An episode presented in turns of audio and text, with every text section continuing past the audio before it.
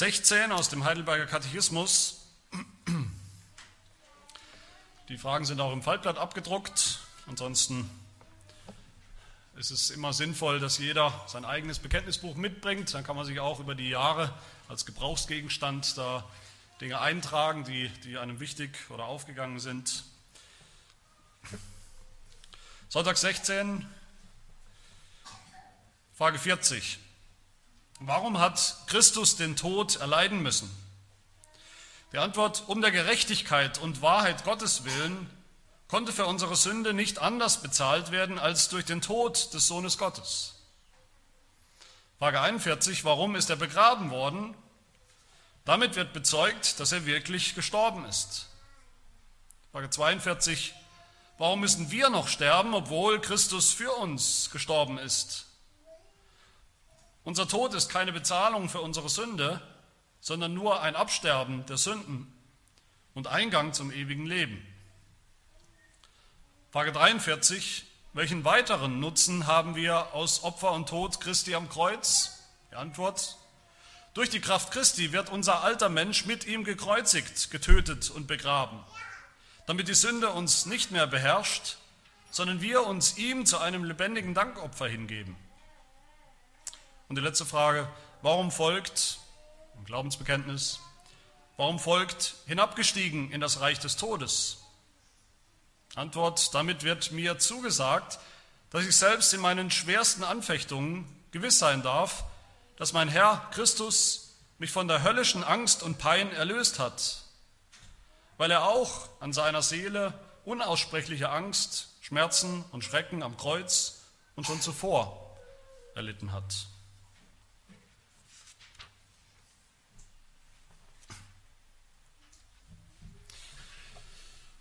Jemand hat mal gesagt, das Satzzeichen, das am Ende eines Satzes steht, bestimmt über die Bedeutung des ganzen Satzes. Das ist natürlich auch richtig, das können wir uns gut vorstellen, ob am Ende ein Fragezeichen steht oder ein Ausrufezeichen oder ein Punkt.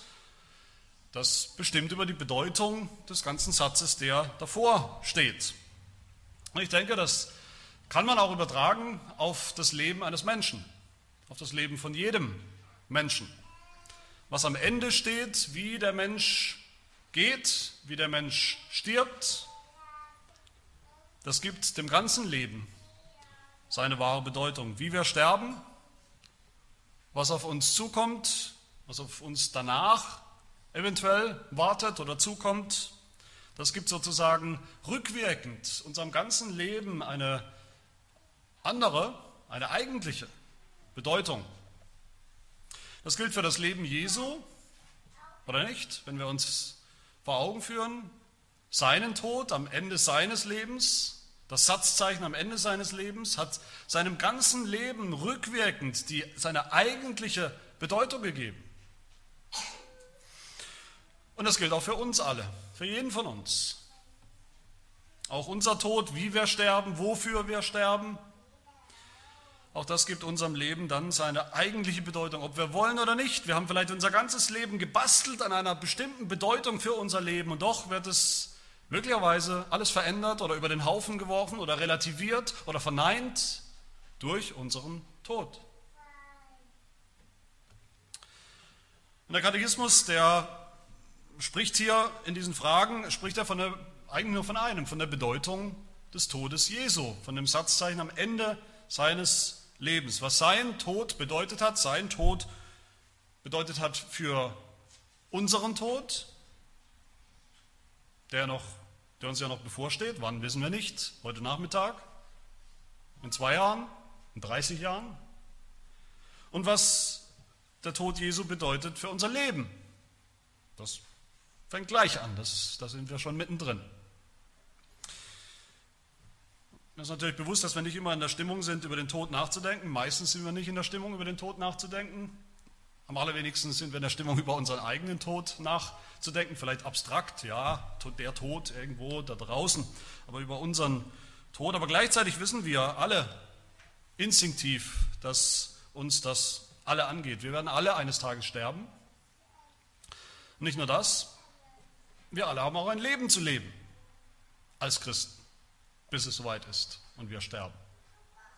Und das Leben, das wir zu leben haben, man könnte sagen, das ganze christliche Leben, das Leben von einem Christen, das Leben von allen Christen ist ein Leben zwischen zwei Toden.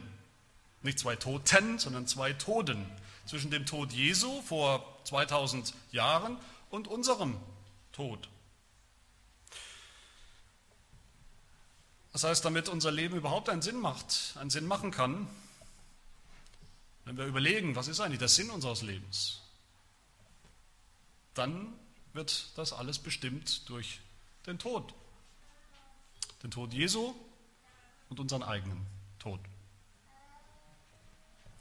Und damit wir sinnvoll reden können von diesem Tod Jesu, um den es hier geht, und auch unserem Tod natürlich, und dann auch von der Auferstehung später, das sind ja zwei Seiten der Medaille, dann müssen wir begreifen, dass wir natürlich von echten Menschen reden, von Jesus als einem echten Menschen und von uns als echten Menschen, als ganzen Menschen.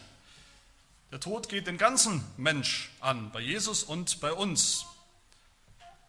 Und damit meine ich, mit ganzem Menschen meine ich der Mensch, wie er geschaffen ist, nämlich als eine Einheit von Leib und Seele. Wir haben einen Körper und wir haben eine Seele. Der, der, Leib, das ist das, was man sehen kann bei jedem von uns, was man greifen kann, was man anpacken kann. Und die Seele, das ist unsere Persönlichkeit, unsere eigene Persönlichkeit vor Gott. Im Ebenbild, unsere Ebenbildlichkeit Gottes. Im Schöpfungsbericht, da lesen wir Genesis 2, Vers 7, da bildete Gott, der Herr, den Menschen Staub von der Erde, so hat er den Leib gebildet, und blies den Odem, den Atem des Lebens in seine Nase, und so wurde der Mensch eine lebendige Seele. Da haben wir beides. Die Erschaffung des Menschen als, als Leib von der Erde und als eine lebendige Seele, die uns Gott unmittelbar geschenkt hat. Und erst beides zusammen, in dieser Einheit von Leib und Seele sind wir Menschen. Jeder von uns hat beides, Leib und Seele. Und das ist wichtig, das wird wichtig, das zu verstehen, gleich in, in der ersten Frage, mit der wir uns beschäftigen. Wir wollen uns drei Dinge heute anschauen. Erstens den leiblichen Tod Jesu, also der Tod seines Leibes, seines Körpers, seinen körperlichen, leibhaftigen Tod. Zweitens dann unseren leiblichen, leibhaftigen Tod, der uns bevorsteht. Und drittens unser tägliches Sterben und unser tägliches Leben. Das werden wir sehen, das hängt ganz eng zusammen. Zum ersten Jesu leiblicher Tod. Frage 40. Warum hat Christus den Tod erleiden müssen? Wir haben schon viel gehört im, im, Heidelberger Katechismus, schon viel gehört über den Tod Jesu, wie wichtig der ist, über den Tod Jesu als unseres, unseres äh, Stellvertreters in den Fragen 12 bis 17. Der Tod Jesu steht natürlich im Mittelpunkt des Bekenntnisses, er steht im Mittelpunkt des Evangeliums. Aber hier geht es, geht es jetzt nicht so um die Details, was das bedeutet, der Tod Jesu. Hier geht es um eine ganz allgemeine Frage. Die Frage der Notwendigkeit. Warum war das überhaupt nötig? Warum war es überhaupt notwendig, dass Jesus sterben musste? Mal ganz allgemein, mal ganz global gefragt. Warum musste Jesus sterben. Nicht warum ist er gestorben, sondern warum musste er sterben. Und die Antwort um der Gerechtigkeit und Wahrheit Gottes willen konnte für unsere Sünde nicht anders bezahlt werden. Es ging nicht anders, es ist eine Notwendigkeit. Und vielleicht wundert uns das ein bisschen, vielleicht haben wir Schwierigkeiten so zu denken. Wir denken doch oft, ja, Gott ist doch Gott, Gott kann doch alles tun. Gott kann tun, was er will. Er kann tun und lassen, was er will. Warum konnte Gott nicht einfach Sünden vergeben, einfach so. Das hätte er doch auch machen können, wenn er das gewollt hätte. Einfach Sünden vergeben, ohne dass dafür jemand sterben musste. Ohne dass dafür sein Sohn sterben musste. Und die, die natürlich dem christlichen Glauben kritisch gegenüberstehen, die denken natürlich sowieso oft so, einer der häufigsten Missverständnisse des Evangeliums ist, dass Menschen denken, ja, natürlich kann Gott Sünden vergeben. Gott kann einfach Sünden vergeben, das ist sowieso sein Job, seine Aufgabe. Wenn er will, dann kann er Sünden vergeben. Dafür braucht er nichts zu niemandem, dafür braucht er auch keinen Jesus, dafür braucht er auch keinen Tod, wenn er will. So denken viele. Gott könnte doch einfach vergessen, was ihm die Menschen angetan haben. Einfach vergessen, sagen, ich will nicht mehr dran denken, vergessen, vergeben, aus und vorbei. Ohne den Tod seines Sohnes. Was sagen wir dazu? Warum musste Christus sterben? Eine Antwort wäre natürlich, weil Gott es so gesagt hat. Gott sagt es in seinem Wort, er hat es schon im Alten Testament angekündigt. Gott hat zu Adam gesagt, wenn du nicht gehorsam bist, wenn du mein Gebot nicht hältst, wenn du mein Gebot brichst, dann musst du sterben. Das wird sicher so kommen. Der Mensch muss sterben, weil Gott es gesagt hat. Aber die Antwort, die wir hier finden, die geht in eine andere Richtung. Der Katechismus sagt hier als Antwort, vielleicht ein bisschen überraschend, um der Gerechtigkeit Gottes willen musste das so sein. Was, was heißt das? Das heißt, Gott hat ein gerechtes Universum geschaffen. Gott hat eine gerechte Welt, ein gerechtes Universum geschaffen, eine Welt, in der es gerecht zugeht. Gerecht, weil er selbst ein gerechter Gott ist. Die Sünde, die der Mensch getan hat, von Anfang an, Adam und Eva angefangen, diese Sünde, die der Mensch getan hat, Sünde ist ungerecht. Sie passt nicht hinein in dieses gerechte Universum. Sie bringt, die Sünde bringt alles ins Ungleichgewicht. Und deshalb weil die Sünde Gottes Gerechtigkeit verletzt, weil sie sich aufstellt und richtet gegen Gottes Gerechtigkeit. Deshalb kann Gott Sünde nicht einfach sein lassen und vergeben und vergessen, einfach so. Warum nicht? Weil die Ungerechtigkeit damit nicht einfach verschwinden würde, wenn Gott sagen würde, ja gut, die Menschen haben alle gegen mich gesündigt, ich mache einfach mal so, als wäre es nicht geschehen, damit ist das Problem nicht gelöst, damit verschwindet nicht diese himmelschreiende Ungerechtigkeit. Dann wäre er selbst ungerecht. Gott wäre dann ungerecht. Dann wäre Ungerechtigkeit immer noch da, aber jetzt wäre sie auf seiner Seite. Ich will das mal an einem Beispiel versuchen deutlich zu machen. Ich habe jahrelang, verschiedene, verschiedene Jahre, habe ich im Sommer einen Ferienjob gehabt, an einer Kasse, in einer, in einer Tiefgarage und da ging schon einiges durch an Geld, da gingen einige tausend Euro ähm, an manchen Tagen, gerade am Wochenende, durch die Kasse. Und ich war natürlich verantwortlich für die Kasse, das ist klar. Und abends dann oder am Ende der Schicht musste ich abrechnen, da kam der Chef. Der Chef war schon etwas älter etwas strenger, nicht gerade der sympathischste.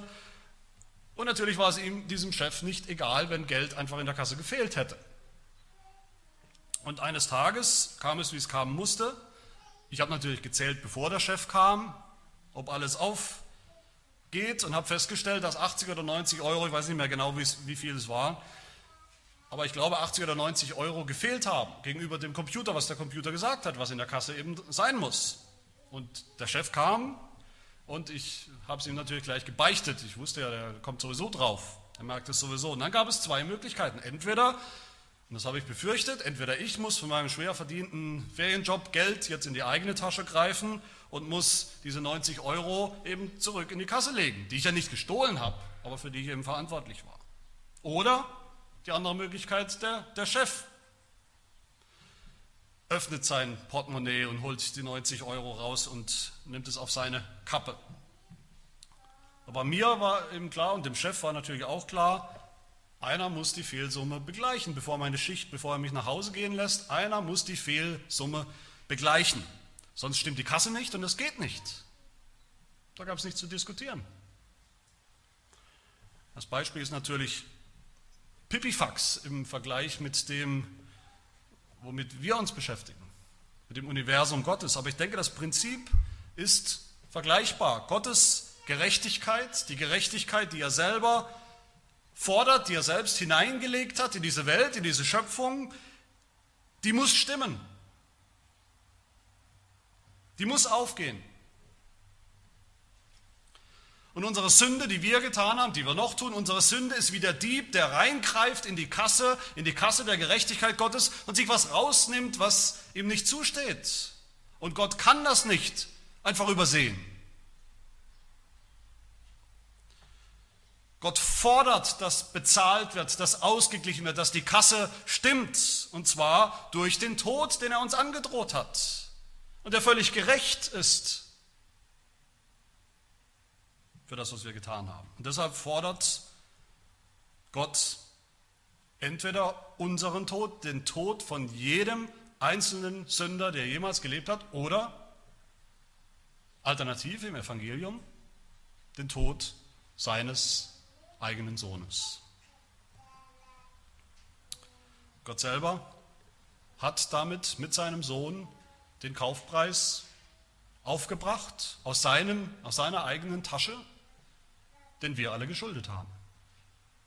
Gott selber hat ihn aufgebracht, damit wir nicht bezahlen müssen. Aber dieser Tod, dieser Preis des Lebens Jesu war notwendig. Und aber auch Frage 41, die eigentlich die, fast die einfachste Frage aus dem Katechismus überhaupt ist, von der Logik her. Warum musste Jesus sterben? Warum ist er begraben worden? Um deutlich zu machen, dass er wirklich tot war. Es geht nicht um irgendwelche Gedankenspielchen. Es hätte nicht einmal gereicht, wenn Jesus sein ganzes Leben lang und vielleicht auch noch am Kreuz ein bisschen gelitten hätte, aber nicht gestorben wäre. Er musste wirklich sterben, wie Menschen sterben. Sein Leib musste wirklich sterben. Und diesen Preis, diese Bezahlung, diese, diese Summe, diesen Preis des Todes, des leiblichen, leibhaftigen Todes Jesu hat Gott angenommen. Das reicht aus. Das reicht völlig aus. Und das gilt für uns voll und ganz, für alle, die an diesen Sohn Gottes, Jesus Christus, glauben. Voll und ganz. Ein für alle Mal. Für immer. Das ist auf jeden Fall nichts anderes als das Evangelium. Aber wenn das so ist, wenn wir das begriffen haben, wenn das so ist, dann stellt sich doch logischerweise für uns alle die Frage, die Frage 42, wenn wir zu Gott gehören, zu Jesus Christus gehören, wenn sein Tod gilt für uns, wenn sein Tod, Jesu Tod gilt für mich, wenn sein Tod völlig ausreicht, warum müssen wir dann noch sterben? Ich hoffe, ihr versteht, was da auf dem Spiel steht, worum es da geht in dieser Frage 42. Ich hoffe, wir alle stellen diese Frage. Wenn Christus für uns gestorben ist, das ist er definitiv vor langer Zeit, wenn er den Tod gestorben ist, den Gott uns angedroht hat, wenn er den Fluch auf sich genommen hat, den Gott verhängt hat, wenn alles bezahlt ist, alles erledigt ist, was Gott fordert, warum sterben wir Menschen dann noch? Einen schrecklichen Tod. In vielen Fällen. Warum müssen Gläubige, bei denen doch alles in Ordnung ist zwischen ihrem Gott und sich selbst, warum müssen wir noch sterben? Bedeutet das nicht, dass das Evangelium am Ende doch heiße Luft ist? Eine Farce? Eine Lüge vielleicht? Weil egal, was wir glauben, wie fest wir glauben, am Ende steigen wir alle ins selbe Grab. Ist Gott nicht am Ende vielleicht dann doch unfair? Ist Gott nicht am Ende doch ungerecht? Es geht doch auch hier wieder um die Gerechtigkeit Gottes. Ist Gott ungerecht? Nein, ist er nicht. Warum nicht? Weil, wie der Katechismus uns sagt, weil unser Tod jetzt durch den Tod Jesu eine ganz andere Bedeutung hat, eine ganz andere Sache ist, eine ganz andere Kategorie. Seit dem Tod Jesus, seit seinem echten, leibhaftigen Tod am Kreuz, seitdem er wirklich gestorben ist, wirklich begraben wurde, ist unser Tod, sagt der Katechismus, keine Strafe mehr für die Sünde, keine Strafe mehr für die Sünde. Es gibt nichts mehr zu bestrafen. Es ist alles bestraft.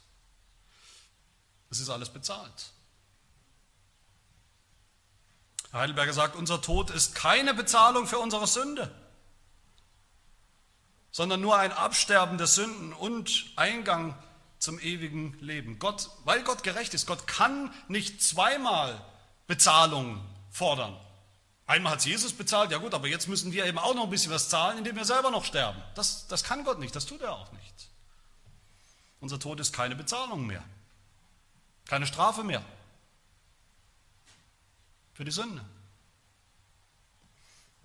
Mir ist das so wichtig, was ich am Anfang gesagt habe, dass wir den Menschen verstehen und begreifen und selbst begreifen als eine Einheit von Leib und Seele. Jesus ist gestorben für uns. Wenn wir das glauben, dann haben wir schon jetzt ewiges Leben.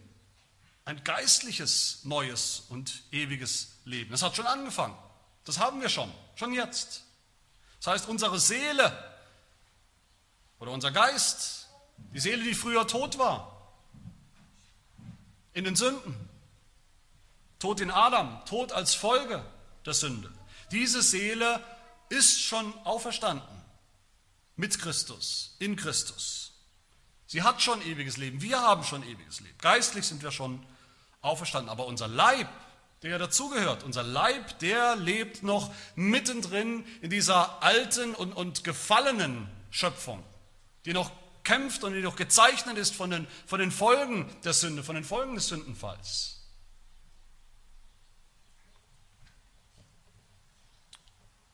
Dieser Leib wird sterben als Folge dieses Zerfalls, aber nicht als Strafe, nicht als Bezahlung für irgendetwas, sondern als Verwandlung. Das ist eine Verwandlung. Unser Tod ist eine Verwandlung.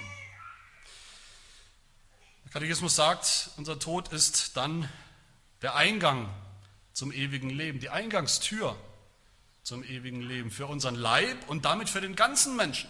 Die Seele, die schon erlöst ist und den Leib, der dann auch eingehen wird in das ewige Leben. Im Buch der Offenbarung, das ist natürlich nicht das leichteste Buch zu verstehen, aber doch ein sehr kostbares Buch. In der Offenbarung Kapitel 20 lesen wir in Vers 6, Glückselig und heilig ist, wer Anteil hat an der ersten Auferstehung. Über diese hat der zweite Tod keine Macht, sondern sie werden Priester Gottes und des Christus sein und mit ihm regieren 1000 Jahre. Was ist diese erste Auferstehung, die viele schon haben? Was ist das? Das ist eine Auferstehung, die wir, die Gläubigen, das ist die Offenbarung eindeutig, die wir schon erlebt haben die wir schon haben. Es ist unsere geistliche Auferstehung im Glauben, durch den Glauben. Das ist die erste Auferstehung. Wie wir es auch sonst im, Neuen Testament überall immer wieder finden, wie es der Apostel Paulus so deutlich sagt im Kolosserbrief, Kolosser 3, wenn ihr nun mit Christus auferweckt worden seid, seid, jetzt schon, so sucht das, was droben ist, wo der Christus ist, sitzend zur Rechten Gottes. Denn ihr seid gestorben und euer Leben ist schon verborgen mit dem Christus in Gott. Wir sind schon auferstanden. Oder wie Jesus Christus selbst sagt zu, zu Martha in Johannes 11, ich bin die Auferstehung und das Leben. Wer an mich glaubt, wird leben, auch wenn er stirbt. Und jeder, der lebt und an mich glaubt, wird in Ewigkeit nicht sterben. Wir werden sterben, aber wir werden nicht sterben, weil wir schon auferstanden sind im Glauben an Jesus Christus. Das ist schon wahr, das ist schon Fakt, das ist schon Realität. Das ist das Evangelium, diese erste Auferstehung. Unser Tod ist keine Bezahlung für unsere Sünde, sondern nur ein Absterben der Sünden und Eingang zum ewigen Leben. Wenn Christen sterben, ich weiß nicht, wer schon dabei war bei Beerdigungen, wenn Gläubige sterben, dann ist das nicht reine Party. Dann ist das immer noch mit Trauer verbunden, mit viel Trauer verbunden, mit Trauer verbunden für die Angehörigen.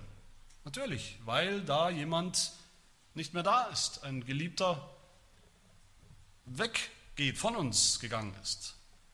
Aber trotzdem ist, und ich hoffe, das habt ihr erlebt, trotzdem ist so ein Tod, der Tod eines Gläubigen, eine ganz andere Sache als der Tod der Gottlosen. Der Tod der Ungläubigen ist das, was die Offenbarung bezeichnet als der zweite Tod. Der ewige und endgültige Tod. Die, die geistlich schon tot sind, werden in ihrem leiblichen Tod, dem zweiten Tod, in Ewigkeit in die Verdammnis der Hölle kommen. Mit dem haben wir nichts mehr zu schaffen als Gläubige. Mit dem zweiten Tod.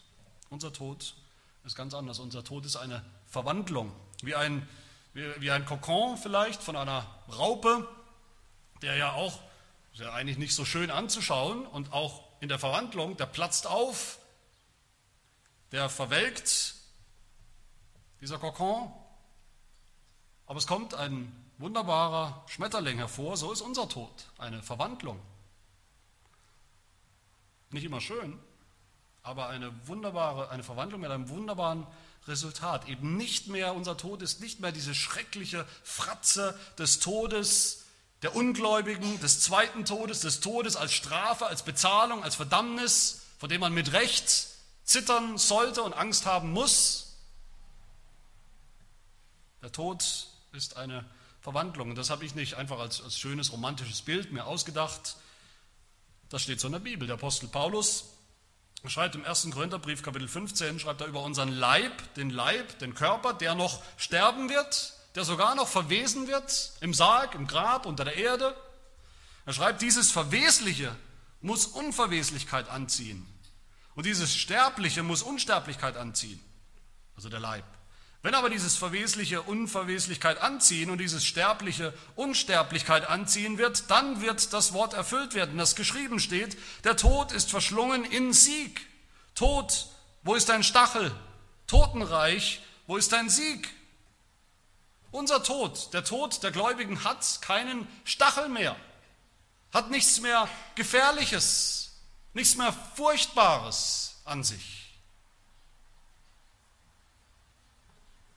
Er hat seine Bitterkeit verloren, seitdem Jesus gestorben ist, leibhaftig und leibhaftig auferstanden ist. So hat Jesus unseren Tod verwandelt.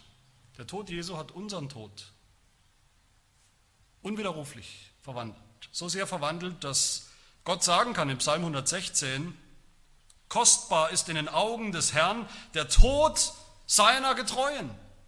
Der Tod der Gläubigen ist kostbar. Wie kann so etwas Schreckliches wie der Tod kostbar sein bei Gott in seinen Augen? Der Tod, der früher der Fluch war und die Verdammnis und die Strafe über die Sünde. Wie kann das kostbar sein? Weil der Tod verwandelt wurde. Weil er der Eingang ist in die Herrlichkeit für alle, die glauben. Aber selbst dabei belässt es unser Katechismus nicht, nicht nur geht es hier darum, dass Jesu Tod unseren Tod verwandelt hat, ein für alle Mal, definitiv. Jesus hat, Jesu Tod hat auch unser Leben verwandelt. Das ist mein letzter Punkt. Jesu Tod hat auch unser Leben verwandelt. Wenn wir zu Jesus Christus gehören, an ihm hängen, im Vertrauen, im Glauben, wenn wir ihm gehören, im Leben und im Sterben, dann gilt uns sein Tod. Da gilt uns Jesu Tod als unser Tod. Gott nimmt den Tod Jesu an als unseren, als wären wir gestorben. Und damit ist alles erledigt, ist die Strafe erledigt, die Strafe abgetan, der Fluch ist von uns genommen, wir brauchen keine Angst mehr zu haben, wir brauchen uns nicht zu fürchten vor dem Tod, wir brauchen uns nicht zu fürchten vor dem Gericht, vor der Strafe Gottes. Wie nennen wir das? Das nennen wir in, in der Theologensprache, nennen wir das die Rechtfertigung. Gott spricht uns gerecht. Gott spricht Sünder gerecht in seinem gerechten Universum. Durch Jesus Christus. Das ist das Evangelium. Aber das ist erst der Anfang. Das ist natürlich erst der Anfang des christlichen Lebens. Das ist nicht alles, was wir zu sagen haben. Wir haben noch viel mehr zu sagen. Jetzt wollen wir leben als Christen. Und wie, wie, wie tun wir das? Es geht los und das Leben, das losgeht für uns als Christen, das leben wir sozusagen von hinten her, vom Ende her rückwirkend von unserem Tod her, der wie gesagt eine Verwandlung ist, sein wird. Unser Tod wird eine Verwandlung sein, wird der sichere Eingang sein in das ewige Leben, wenn wir endlich dahin kommen, wonach wir uns jetzt sehnen. Und das prägt unser Leben. Das muss unser Leben prägen. Das muss unser Leben radikal verwandeln. Und wie, auch das sagt unser Katechismus, fasst damit auch ganz wichtige biblische Aussagen zusammen. Frage 42, schon unser Tod, haben wir gehört, ist ein Absterben der Sünde. Ein Absterben der Sünde. Noch kämpfen wir mit der Sünde. Als Christen. Ist ja nicht so, wir werden Christen, wir glauben an Jesus Christus und plötzlich ist das Thema Sünde aus und vorbei. Das interessiert uns nicht mehr. Damit haben wir nichts mehr zu tun. Nein, wir alle, alle echten, wahren, aufrichtigen Christen wissen, wir haben noch mit der Sünde zu schaffen. Wir werden nicht mehr gerichtet wegen unserer Sünde, wir haben aber noch zu schaffen mit unserer Sünde. Wir sündigen noch im Leib, im Fleisch. Und wir werden das tun bis zu unserem letzten Atemzug, bis zum Ende unseres Lebens. Obwohl wir geistlich schon leben, obwohl wir geistlich nach unserer, unserer Seele schon auferstanden ist, obwohl wir schon die erste Auferstehung erlebt haben. Wir kämpfen noch mit der Sünde. Aber dann, wenn eines Tages unser Leib stirbt, unser Körper, dann stirbt endlich auch der allerletzte Rest der Sünde, des, der sündhaften Begierde in unserem Leben. Dann ist es endlich aus und vorbei damit. Das ist ein wunderbarer Gedanke. Das ist, hoffe ich, für euch ein wunderbarer Gedanke. Das ist ein Trost, zumindest für jeden Christen, der Tag für Tag kämpft mit der Sünde. Und jeder Christ muss das. Das ist ein Trost für jeden, der Tag für Tag frustriert ist über die Sünde in seinem eigenen Leben über den Mangel an, an Erfolg und, und Sieghaftigkeit und, und, und Heiligkeit in unserem Leben.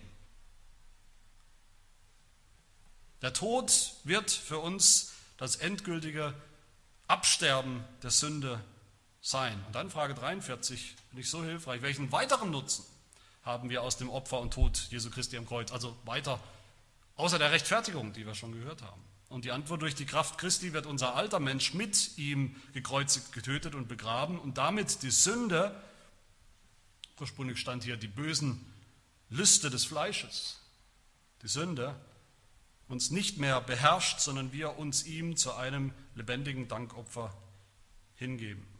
Einerseits sind wir schon neue Menschen im Glauben durch die Auferstehung.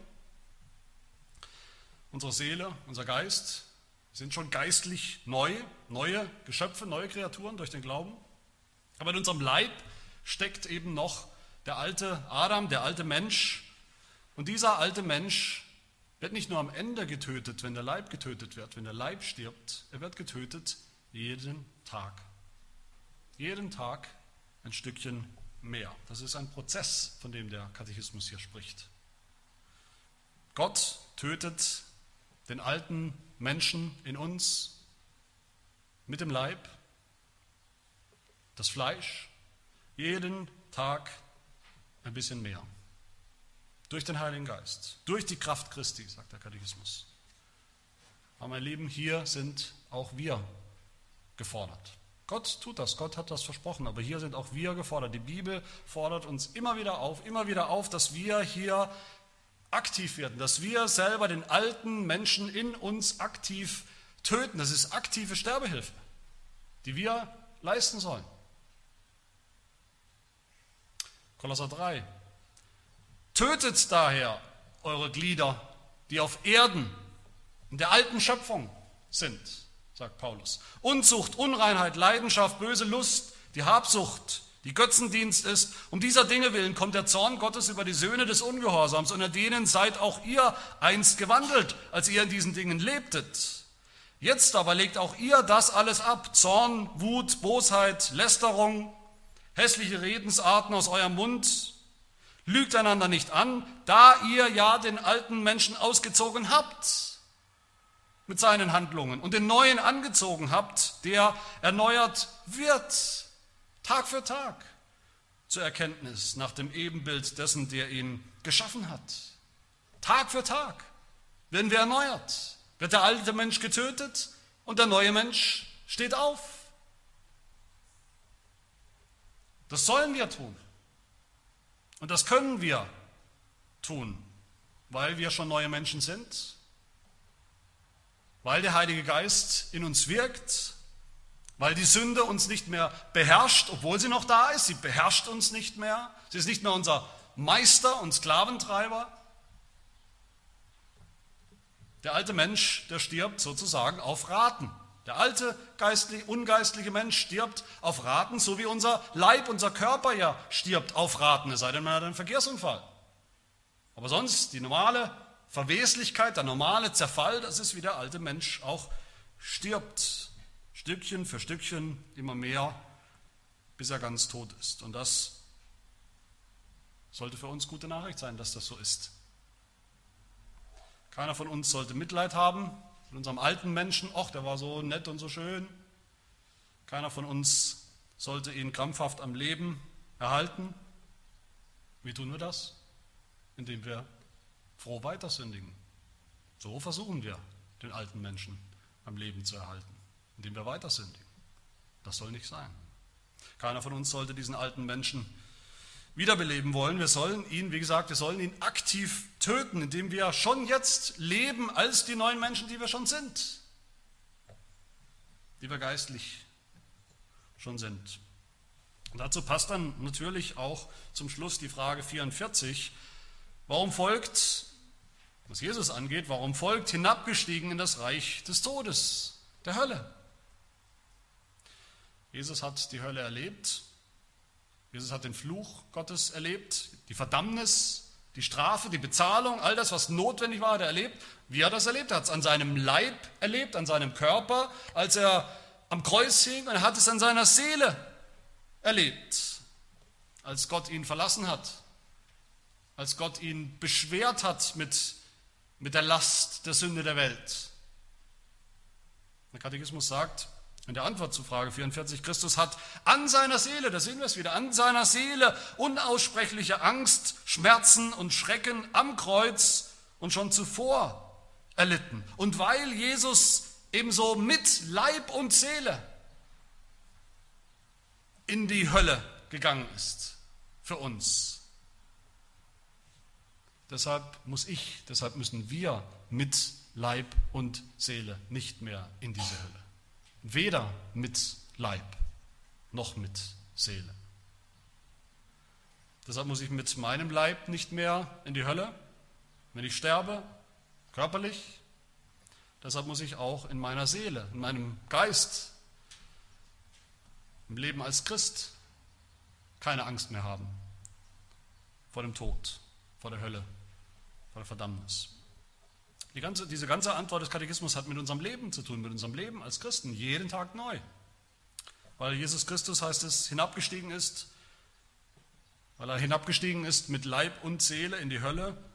Damit, heißt es, wird mir zugesagt, dass ich selbst in meinen schwersten Anfechtungen, die ich erlebe als Christ, dass ich gewiss sein darf, dass mein Herr Christus mich von der höllischen Angst und Pein erlöst hat, weil er auch an seiner Seele unaussprechliche Angst, Schmerzen und Schrecken erlitten hat. Das ist Trost für uns, Trost für uns heute mitten im christlichen Leben, mitten in, den, in dem Leben der Anfechtung, der Versuchung. Das ist Trost in allen Kämpfen, die wir zu kämpfen haben gegen die Sünde und in allen Schwachheiten, die wir erleben in diesem Kampf. Warum hat Christus den Tod erleiden müssen? Damit wir keine Angst mehr vor dem Tod haben brauchen. Und das ist nicht theoretisch, meine Lieben. In der Welt gibt es unfassbar viel panische, lähmende Angst vor dem Tod. Und auch in Gemeinden und Kirchen gibt es unfassbar viel lähmende Angst vor dem Tod, vor der Strafe, vor der Verdammnis. Jesus Christus hat den Tod erlitten, damit unser Tod verwandelt wird. Und Jesus hat den Tod erlitten, damit wir auf jeden Tag, jeden Tag aufs Neue jetzt geistlich auferstehen, den alten Menschen, den alten Leib der Sünde töten, töten durch ein heiliges, gehorsames Leben, bis zu dem Tag, wo wir dann endlich diesen alten Leib auch noch abstreifen werden im Tod und dann einen neuen Leib bekommen den Auferstehungsleib, der dann wieder wunderbar und vollkommen im Ebenbild Jesu geschaffen ist, ohne Sünde, ohne Schwachheit, ohne Ungerechtigkeit. Etwas, das wir uns kaum vorstellen können heute, wo wir mittendrin leben in diesem Kampf.